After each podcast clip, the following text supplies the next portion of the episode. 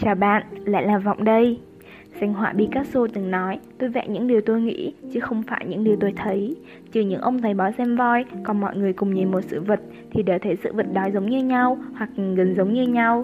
Nếu các nghệ sĩ cứ thể hiện những điều mình thấy thành tác phẩm thì sẽ có những tác phẩm na ná nhau, đó là những tác phẩm mô phỏng hiện thực. Mà mô phỏng thì không bao giờ đầy đủ, phong phú bằng hiện thực. Khi mọi người đã chứng kiến hiện thực rồi thì còn cần gì một tác phẩm mô phỏng? Thật vậy, đó chính là nguyên tắc cơ bản để tạo ra tiểu thuyết nói riêng và tác phẩm nghệ thuật nói chung. Trong thực tế, viết tiểu thuyết là một công việc đòi hỏi nỗ lực đáng kể với rất nhiều sự kiên trì và trên hết chính là một loại kiến thức, giá trị ở nhiều góc độ và khía cạnh khác nhau, giúp truyền tải một hay nhiều thông điệp ý nghĩa tới cho độc giả. Mỗi tiểu thuyết đều sẽ có một tâm sự riêng, một tiếng nói riêng, song nhìn chung, hết thảy các tiểu thuyết để cho ta thấy hai giá trị vô cùng rõ ràng, chính là giá trị nội dung và giá trị nghệ thuật. Đầu tiên, ta phải kể đến chính là giá trị nội dung. Không phải tự nhiên mà tiểu thuyết từ lâu đã được coi là một thế giới thu nhỏ của xã hội loài người. Ta có thể thấy rõ điều này qua các giá trị hiện thực và cả giá trị nhân đạo. Bằng cách phản ánh xã hội qua văn chương, tiểu thuyết đã cho ta thấy cái nhìn tổng quan hơn về cuộc sống, cho ta thấy giá trị của bản thân và mọi thứ xung quanh. Qua đó giúp ta hiểu được bản thân cần nỗ lực ra sao để đạt được những hy vọng mà mình ao ước. Tiểu thuyết không phải là một thứ phép thuật gì đó quá cao siêu, nó chỉ là một phương tiện vô hình đưa ta đến những nơi ta chưa biết, khám phá những điều ta chưa được trải nghiệm. Để rồi từ đó tạo cho mình một vốn sống mà không phải cứ có tiền là có thể mua được.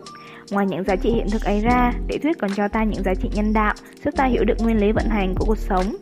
Cho đi mà không cần nhận lại, hay học cách yêu thương để đổi lấy yêu thương, vân vân. Và đương nhiên sẽ rất khó khăn khi chỉ dùng những lời văn khô khan, cứng nhắc để truyền tải các giá trị nội dung đến cho người đọc. Nên trong quá trình sản xuất tiểu thuyết, các tiểu thuyết gia sẽ không thể thành công nếu thiếu đi hương liệu xúc tác cho tác phẩm. Không đâu xa, đó chính là giá trị nghệ thuật. Qua việc sử dụng ngôn ngữ nghệ thuật, tác giả có thể dễ dàng xây dựng hình tượng nhân vật cũng như cốt truyện độc đáo để giữ chân người đọc, giúp họ nhận được các giá trị khác nhau của tác phẩm mà không tốn nhiều thời gian. Giá trị nghệ thuật còn có thể được coi là cầu nối giữa độc giả và các giá trị nội dung trong tác phẩm. Thế nên mới nói, giá trị nghệ thuật và giá trị nội dung là hai giá trị luôn song hành cùng nhau, không thể tách rời. Bởi nếu như giá trị nội dung là phương thức tồn tại của tác phẩm, thì giá trị nghệ thuật chính là những phẩm chất nghệ thuật được kết tinh trong tác phẩm, góp phần khơi gợi những cảm xúc thẩm mỹ vô hình nơi người đọc.